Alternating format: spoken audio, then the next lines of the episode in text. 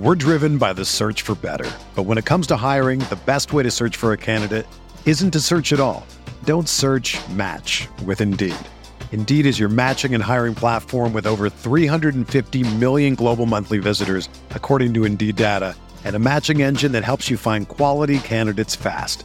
Ditch the busy work. Use Indeed for scheduling, screening, and messaging so you can connect with candidates faster.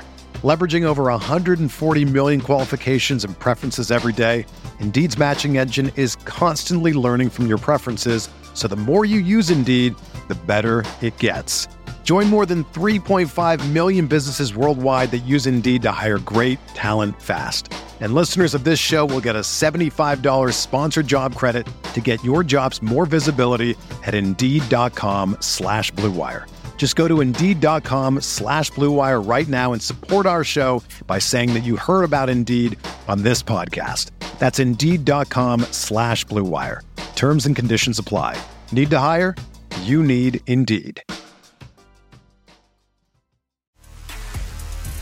You are listening to K C Sports Network, the number one podcast network for today's Kansas City sports fans. With former players from your favorite teams, informed perspectives, and former insiders, this is the place for you. K C Sports Network is proudly presented by Emprise Bank, your partner in possible.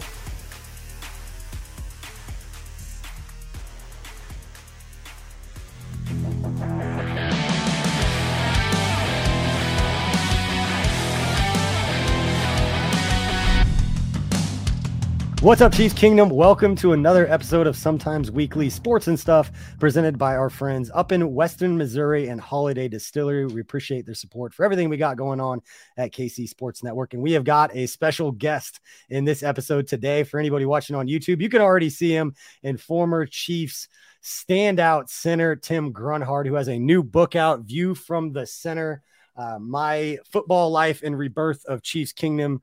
I'm excited to talk about this with you and uh, share just maybe one of the stories from the book. Make sure everybody goes out and gets that, get some of those behind the scenes stories that people can't find anywhere else. But uh, sir, I appreciate your time and joining us this week.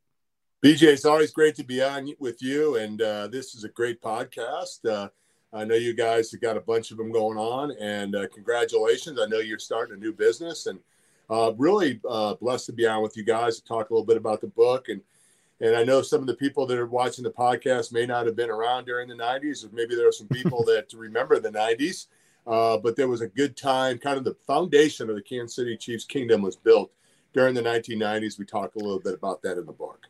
Yeah, I, Arrowhead Stadium is what it is because of that era of football. And I, I'm always going to be partial to it because I grew up going to the games with my dad. I've not been shy about talking about that and where my passion for it comes from, sitting in section three thirty-eight, row ten, uh, seats eleven and twelve. I knew where we sat every week. We had the same uh, kind of deal. I think it's a special thing about Chiefs Kingdom is it's generational fandom. You know, it's passed along from uh, husbands, wives, you know, fathers, you know, mothers down to their kids, and then down to their kids and grandkids. It's what makes it special. Yeah, and it gets awfully windy and cold up there, buddy. So I'm sure you, uh, the the hawk, the north wind probably hit you a couple times up there. But yeah, you know, there's some great people that uh, go out to all the games, and I just we talked about it a little bit in the book that uh, here in Kansas City, people decide between buying season tickets or going on vacation, buying yeah. season tickets or getting a new pair of shoes for their kids or whatever. Uh, you know, and that's really special to us. And one of the things that Marty and Carl tried to do in the nineties, which I thought was a great idea, and I was glad to be a part of it, is, you know, build a relationship between the fans and the players, which I think is very unique here in Kansas City. You know, people often compare Arrowhead to a college-like atmosphere. No. And people say, well, because everybody dresses in red and it's real loud, but I think it goes deeper than that. No. When you walk around a college campus, you see the quarterback or you see the running back. You may have class with them. You may see him in the lunchroom. You may see him in the cafeteria at the student union. And one of the things we tried to do in the nineties is have radio shows and go out into the community mm-hmm. and build relationships. So people thought, I mean, well, they did. They got to know us as people, not just football players. So they were invested, you know, kind of like college kids are invested in their teammate or their classmates. Uh, for us, it was they were invested in their fellow Kansas Cityans that just happened to play football. Yeah, we were just talking before we were recording about the big high school game that night between Bishop Miege and Blue Valley. And I remember as a kid, you know, even before I got to high school and I was, you know, we were talking about my dad being the P A announcer. I remember walking around and there was always a Chiefs football player that would come out. And sometimes it was part of the high school game of the week or whatever was going on. Saw Eric Hicks out there all the time and just remember being like, holy cow, that guy is the largest human being I've ever seen in my life.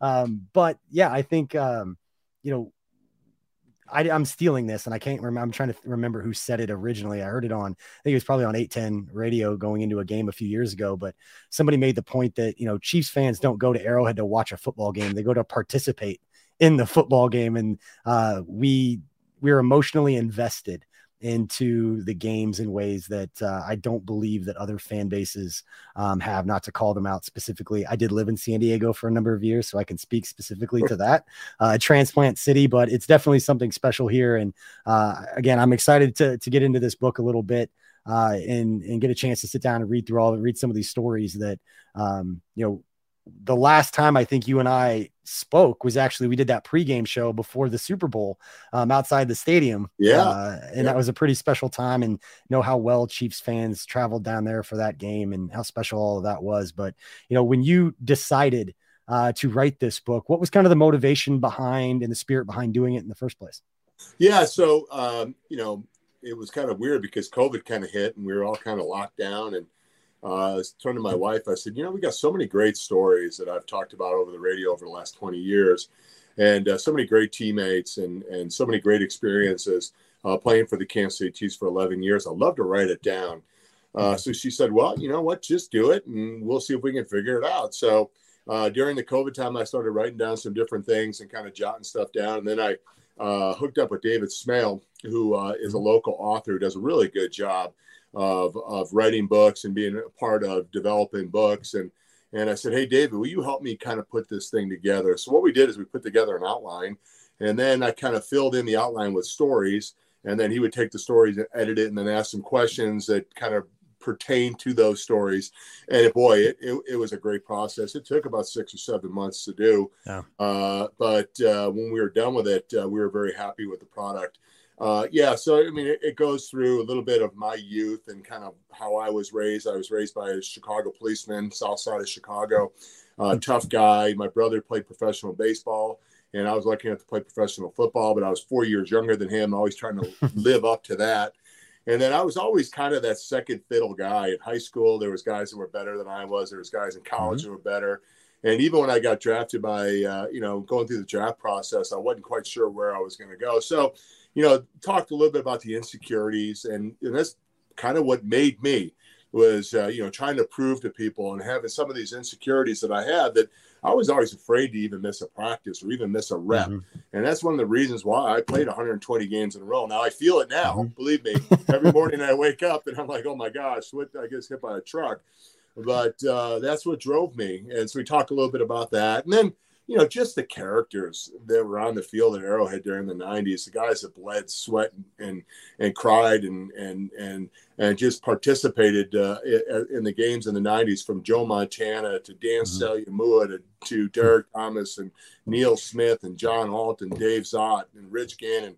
Just a lot of names that people always equate with being a part of the kingdom and the Kansas City Chiefs kingdom, even if they weren't originally part of the kingdom.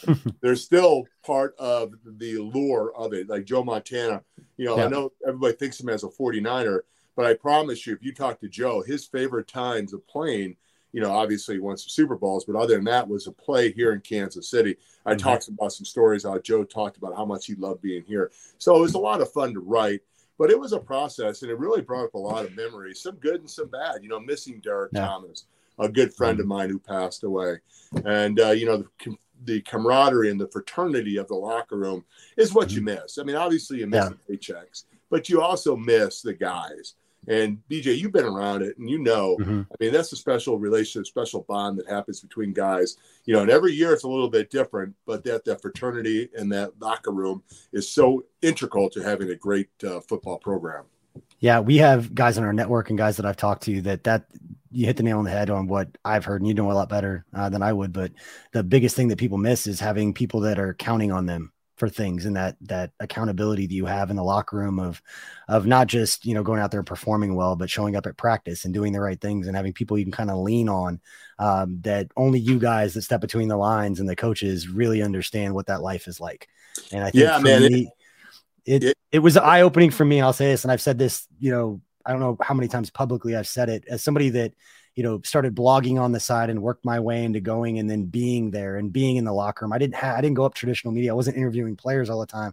When I got to the Chiefs, the first thing that stood out to me is, damn, these guys put a lot into this. And I don't care if you're a practice squad player who's not out on the field, you are dedicating your entire life to this in a way that uh, guys are just wired different. The step between those white lines, and I'll always respect anyone uh, who has the the fortitude to step out there and play this game at that level. It's different. Yeah, a couple stories. So, um, you know, one of the things that you miss, you know, when you retire or when you're asked to no longer participate, whatever happens first, uh, that, you know, you miss that that goal that everybody has. It's really hard to win an N F L football game.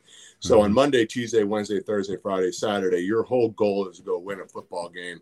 And there's a lot of smart people and a lot of dedicated people on the other side that are doing the same thing. So it's always a very difficult process. Remember, you play a baseball game, you play a bunch of them. Football, you only play yeah. one a week. So, I mean, yeah. everybody is focused on that, and it's so important. But number two, like you said, uh, people don't realize how big, fast, and strong those people are on the field. Yeah. Um, you know, I uh, was down there during my Hall of Fame uh, uh, induction, and I brought my daughters and my, my sons down there. And my sons played, you know, high school football, and then my son Colin played in college. So he, they kind of understood a little bit of what it's like and how fast. My daughter said, "Oh, my God, Dad, these guys are so big and so fast. Did, did you really play against these guys?" And I said, "Yeah, I mean, it it is amazing." So it is a special breed. And, you know, the, the, the thing about playing football and having these goals each week, it's an adrenaline rush. And it's a yeah. it's it's something that you need.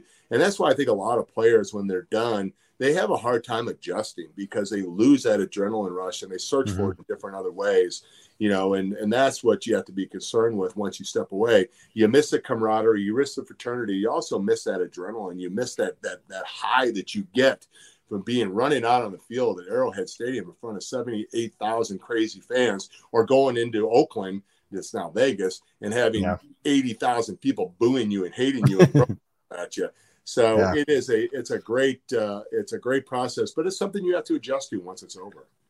Yeah, I think uh, going back to just how big and fast the guys are, I I, I will never I'll remember it like it was yesterday.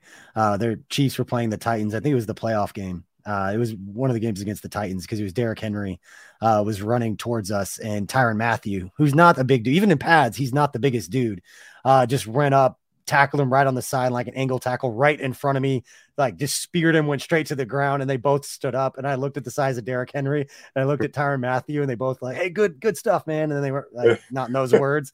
And then, uh, based on what we saw with Chris Jones, a flag probably should have been thrown uh, with the vulgar language.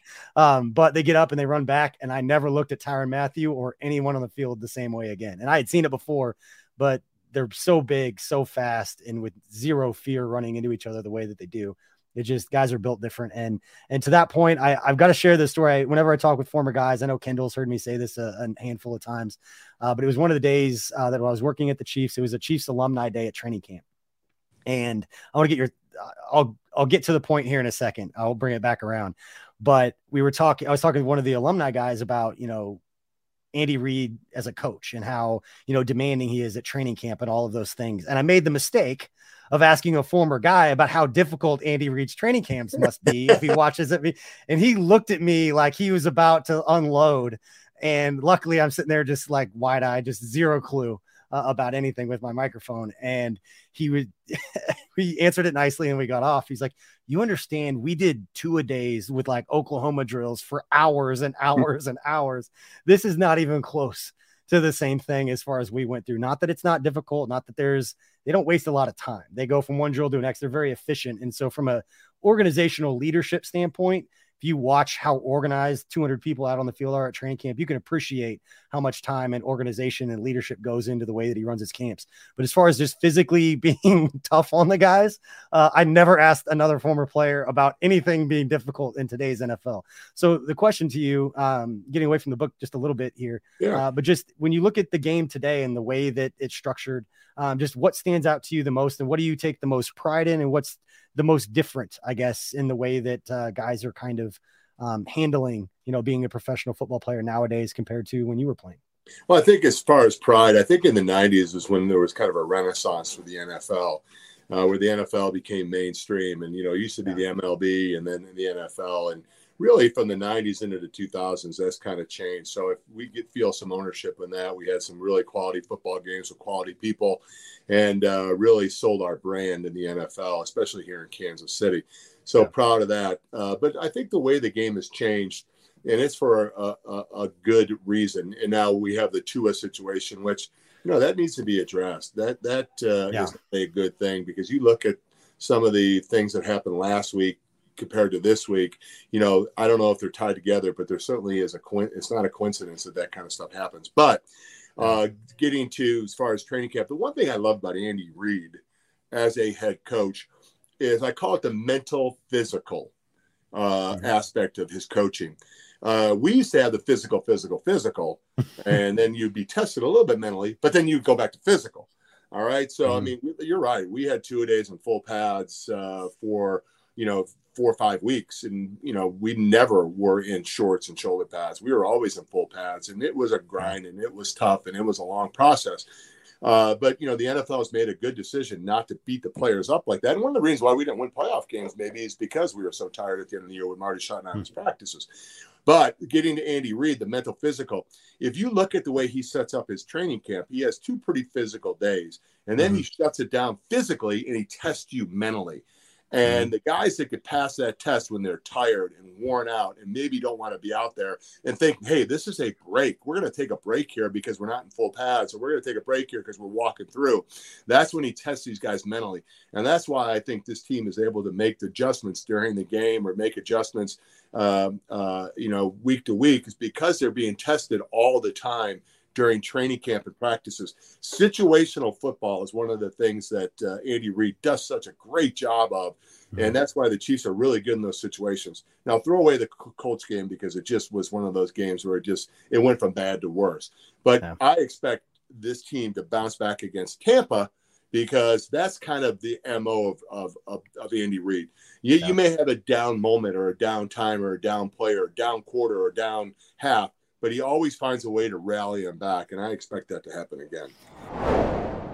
Hey, sorry to interrupt, but the N F L action is in full swing here at DraftKings Sportsbook, an official sports betting partner of the N F L. And that's right, we're talking touchdowns, we're talking big plays, and even bigger payout wins. New customers can bet just five dollars on any N F L team to win and get two hundred dollars in free bets if they do. Listen, if that's not enough, DraftKings got you covered. Everyone can boost their winnings with DraftKings stepped-up same-game parlays. Right now, for every leg that you add, you can boost your winnings up to one hundred percent. That's right. I paused a little bit because I had to make sure that was true. Right now, for every leg that you add, you can boost your winnings up to one hundred percent. With bigger payouts than ever, why would you bet on football anywhere else? To make things even sweeter, you can throw down on stepped-up same-game parlays once per game day all season long. That's right. All season long. Here's what you got to do. You got to go to DraftKings Sportsbook and download the DraftKings Sportsbook app now. Use promo code K C S N to get two hundred dollars in free bets if your team wins when you place a five dollar bet on any football game. That's code K C S N only at DraftKings Sportsbook, an official sports betting partner of the N F L. Minimum age and eligibility restrictions apply. You can see the show notes for more details. Now, let's get back to the show. I'm a generally optimistic person anyway, and when I was at the Chiefs, people thought I'd just say positive things because I worked for them, but it was honestly how I felt, and I've said the same thing now. It's, you know, the sky's not falling. I said it last year when they started two and three. It's like, give them a little bit of grace. They've earned the right to, to start a little slow, because we've seen Andy Reid teams, they always seem to have an answer. They always figure it out. It may take, there may be a two-game losing streak. It may be a three-game losing streak, but we've never seen consistent time under Andy Reid where they have not won football games. They have not had answers to whatever problems they're facing, even if they struggle on certain areas of the field. On the offensive side, the offensive line is struggling. There are ways in which they can call plays and they can schema- scheme things to kind of, you know, not make it as important, as a big a deal, um, I should say. So there's always an answer to it. That's why I always remain positive with this. But, you know, one of the things when you're just comparing like eras of football that a lot of, you know, foreign players talk about is just how much more media attention there is. And that nowadays with everybody having a cell phone, everybody's a, you know, a T M Z photographer out there. When players are going around the city and doing different things, which is good and bad. They get more contracts, they get more money, but then they don't get as much, you know, privacy uh, as guys did back in your when you were playing, and not everybody had a cell phone. And to that point, there aren't a lot of things that can happen nowadays and cool stories that don't get covered by some entity because there's so many people, even what we're doing at K C S N covering it. There's not a lot of things that you don't know. So that's why it's so cool and special when guys like yourselves write these books and tell these stories that have never been heard before, because there wasn't as many things being covered and wasn't as much just media attention with everything compared, you know, to what's going on now. So question is, you know, what's one thing, not to give away all the cool stories in the book, but what's one story, maybe it's from the feedback that you've gotten already from people who've read it. What's one story that you've got in there that you can share, or at least tease a little bit, um, that gives people an idea of the kind of things they can read from your book that, you know, they've never heard before, which is for nostalgic Chiefs fans, that generational fandom that we talked about. It's the kind of stuff that they'd eat up. B J, first of all, I want to thank uh, uh, the gods that there was no cell phones and cameras and video things when we were playing, because we would have all been kicked out of the league at the levy in the nineteen nineties. I promise you that. I wasn't going to bring it up, and not about you specifically, but I've heard that it from a lot of guys. A bad deal, B J. A lot of guys saying, you know what, you'd feel differently about some players if uh, if everybody that's had a cell phone back then. That's exactly right.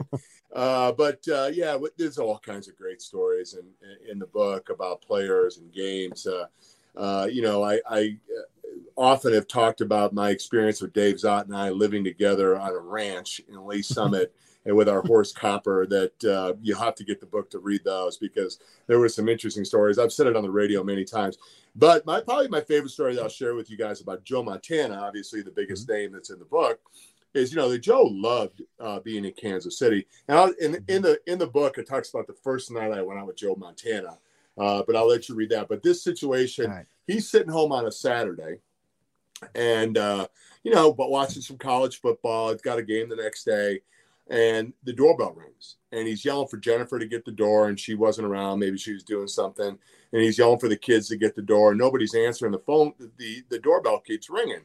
So he gets up and he looks out, and there's about twenty-five kids out there, you know, all gathered around the door. Hmm. And he's like, you know, gosh, he said, you know, I just, man, I, I just not feeling it to sign autographs, to do all that stuff right now. Uh, I don't really don't have anything to give these kids, but you know, he opened the door and he says, "Hey, I can help you." He goes, "Yes, Mister Montana, uh, is it all right if your kids come out and play?" And to him, it was the coolest thing. They didn't give a rat's ass who Joe Montana was. They wanted the Montana That's awesome. Kids to come out and play.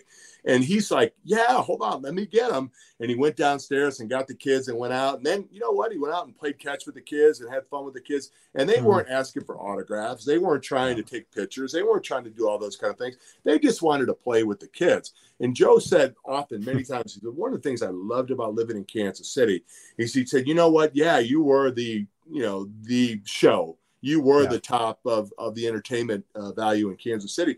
But people were generally kind of let you be who you are. They don't buy, they didn't bother him at dinner. They didn't really come to his house and bother him a little bit and do those kind of things. And, you know, B J, you've heard the stories about him at training camp. Kids were hiding under cars, laying under cars mm-hmm. up in Minneapolis and uh, River Falls and just swamping him. We were in Tokyo. It was like being with the Beatles. I mean, they were banging, banging on the bus to try to get to Joe Montana.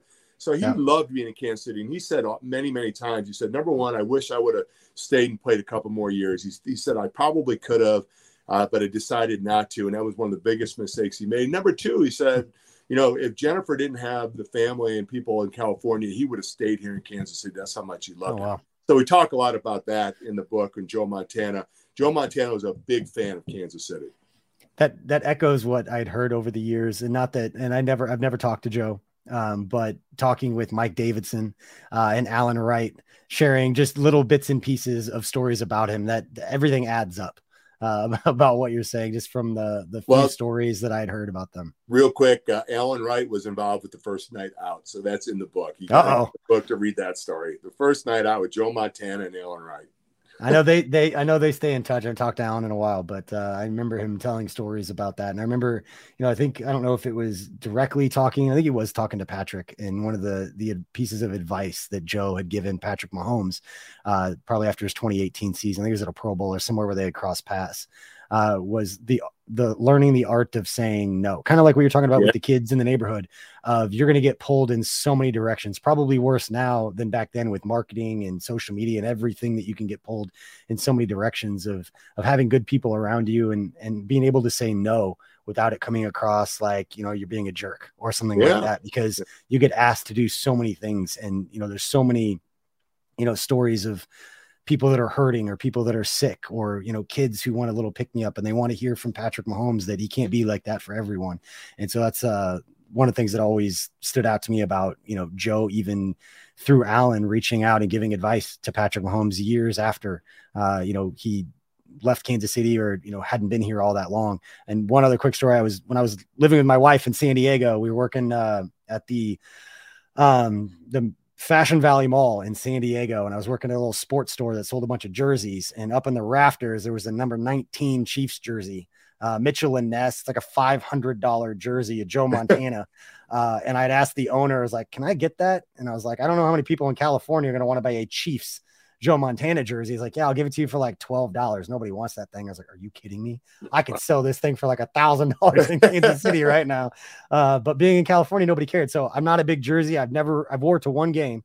Uh, and it was uh, the Brody Croyle start back in like two thousand nine at Qualcomm, which wasn't pretty. I think the Chiefs had like seventy yards of total offense. The only time I wore that jersey, uh, but it's the only Chiefs jersey I own is a Joe Montana Chiefs jersey. So, so it's not, so you wore number twelve for Brody, but yet, uh, yeah, or actually Brody was twelve, right? Was Brody yeah, bro, I, he started that game in San Diego because yeah. I knew that I had, I had, uh, uh, partied enough in the parking lot that I convinced everybody we were with that nobody's seen what Brody Croyle can do. So who knows? He's going to come out though for like four hundred yards and like, who knows what we're going to, we don't know what we got here. Uh, and then we had like seventy yards of offense and lost like twenty to eight to nothing or something. I'll tell you what, we used to have a lot of fun in that pretty. parking lot of San Diego after games. The Saleaumua family would uh, have this huge tailgate, and and uh, you want to talk about some great Polynesian people and Polynesian food and all kinds of stuff. Boy, we had a great time. That was one of the games. In eleven years after that game, you walked out in the parking lot, you knew you were going to get some great food, maybe a couple drinks, and we used to love love playing in San Diego. I talked to the owner of Kansas City Barbecue down there uh, yeah. when I was living there, and we got to talking, and he was talking about that's where the watch party was for Saleauma's family. Yeah. They always go to Kansas City Barbecue and hang out, and uh, shared some stories about how rowdy and how fun things would get down there. Um, so pretty special. But Tim, about the book, uh, just a couple more questions for you. Appreciate it. Again, everybody who's out there for, who's listening to the podcast, we're with Tim Grunhard, former Chiefs great, um, and was front and center, Uh, pun intended, for uh, you know, the the developmental years of what Chiefs Kingdom is today and what Arrowhead Stadium and the mystique that it has, uh, both on the offensive and obviously a lot on the defensive side, how loud they get on third down with Derrick Thomas and all those guys. But mm. um, Tim, as people, you know, go in and find your book and read it, what's, you know, one of the big takeaways that you want people to have when they finish the book, um, as far as, you know, there's a lot of cool stories, a lot of things that uh, people can remember, but if there's an overarching message that people could take away, what would you want that to be? I think about the love affair between the Kansas City Chiefs and, and the Kansas City Chief fans uh, that we tried to establish in the nineties. I think that would be the number one thing. And, and, you know, I still see people that I used to see at the Levee. They still come to my events. They still come to my signings. They still are around. And gosh, that was thirty years ago. Uh, really special. Uh, also, uh, probably just, uh, especially when we talk about the guys, you know, Derrick Thomas uh, was such a special guy, and we lost him way too early. Uh, but I talk about Darryl, uh, Derrick and Neil uh, as being the heart and the soul of that team and that defense. And uh, talk a little bit about those guys and some of the stories about how, uh, you know, as an offensive player, we were, weren't the we, we weren't the show back then. It was defense. Defense won games yeah. for us. And offense, we just tried to not ruin it and get the ball in the end zone every once in a while. And there were times when I'd go in the back of the bus, on the defensive bus, and, and I'd be kind of like the the surrogate uh, to go back there and take the, the, the brunt of the defensive guys being upset. And uh, so I talk a lot about that. But uh, for everybody, I, I just think that, you know, it, it shows uh, in the book about the relationship between fans and players. Uh, I think it shows uh, a little bit about just how special Kansas City is as a football town and really as a community, because at the end, I talk a lot about the charitable works that go on here in Kansas City and how lucky I've been to be involved with so many great people uh, here in Kansas City and coach high school football and be involved with First Down for Down Syndrome, be involved with Big Brothers and Big Sisters, and be involved with uh, C B D American Shaman, which to me is so important because if, if anything, you know, Mike Webster uh, was my mentor, and Mike um, obviously had some issues and nobody really particularly knew about it. Uh, but when it was all said and done, you know, we had to make an adjustment. I think the N F L has made an adjustment with some of the concussion protocols and things, but also the opioid issues that's been going on yeah. in the N F L all over. So uh, one of the reasons why I got involved with that is to try to get guys to be able to take some alternative natural things to help them to deal with some of the pain and injury and anxiety that happens from playing the game of football. So a lot of stories like that, but B J, it's, it's just so cool to be able to write some things down and have people remember it and maybe just smile a little bit. In this mm-hmm. day and age, we just need some people to smile. And we have hurricanes, we have wars, we got all kinds of things going on. You can buy a book and read something and smile. Hey, listen, it's not a piece of lit- literary, uh, uh, you know, uh, um, gem, but it to me, it's it's it's about it's about a real person telling a real story about real situations that happened in the nineties. Yeah, I love everything about that. I'm excited to get and read it, and I'm uh, really glad that we had a chance to sit down and talk about this and talk about your book and share some of those stories. We're going to have to do this again, and I would say good luck to your Stags tonight, but yeah. I'm playing my alma mater, so I'm going to be rooting for Blue Valley. Hopefully get a chance to bring my son, my daughter, and uh, my real wife. Quick story on that one. In, in two thousand six, I became the head coach of Bishop Miege High School, okay. and I was a head coach there for seven years, and one of my first games was against Coach Rampy. And Zach Rampy, I believe, was the quarterback, and they just destroyed us. I mean, it wasn't even close. Zach was running up and down the field. And after the game, Coach Rampy came up to me and said, hey, listen, you know what? I'm just so happy that you're involved here with, with Bishop Miege and trying to get him back and the E K L and stick with it. You know, uh, your message will get across, and, you know, eventually – you know, you'll get this thing turned. And for me, that was a great message because at that point, I think we were like oh and like four, oh and five. And I was like, man, you know, am I doing things right? And he said, hey, you're doing things right. You got these guys going. And then a couple of years later, we were able to win a state championship. But really, Coach Rampy uh, was was an inter- uh, integral part of making that adjustment to being head coach. And I always thanked him for that. That was a, a great uh, way to break a young guy in. Knowing Coach Rampy a little bit, there's there are a few people in the world who've known me as long as Coach Rampy and his family. Uh, that doesn't surprise me at all. Uh, he is, whenever you think high school football coach, I just picture, co- he's the quintessential high school football coach, gym teacher. I can picture him in this day sitting down, just standing there with his arms like this, just watching all the guys like in between classes, uh, walking down the hallway. I will tell you, um, B J, I'm glad that the, the bike shorts are out now though. That's it. Yes.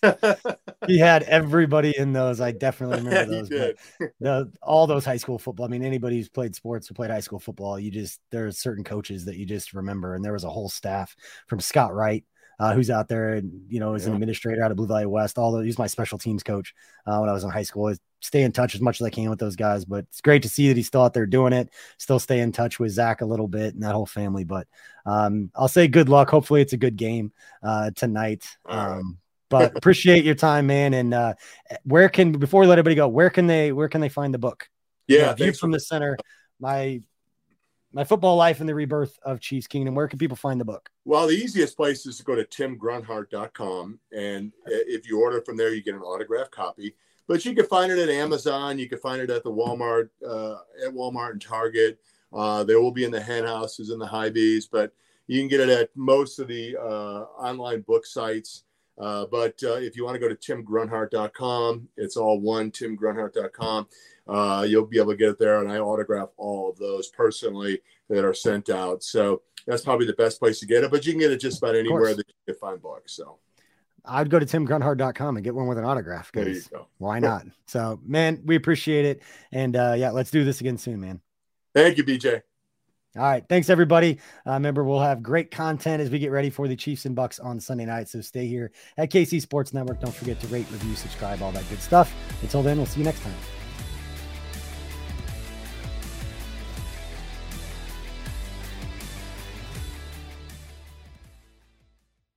Everyone is talking about magnesium. It's all you hear about. But why? What do we know about magnesium? Well, magnesium is the number one mineral that seventy-five percent of Americans are deficient in.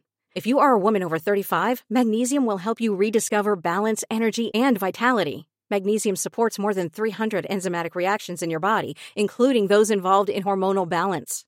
From functional medicine doctors to mental well-being and female hormone experts, we all know that magnesium is the one mineral to improve all aspects of well-being and health. But which one?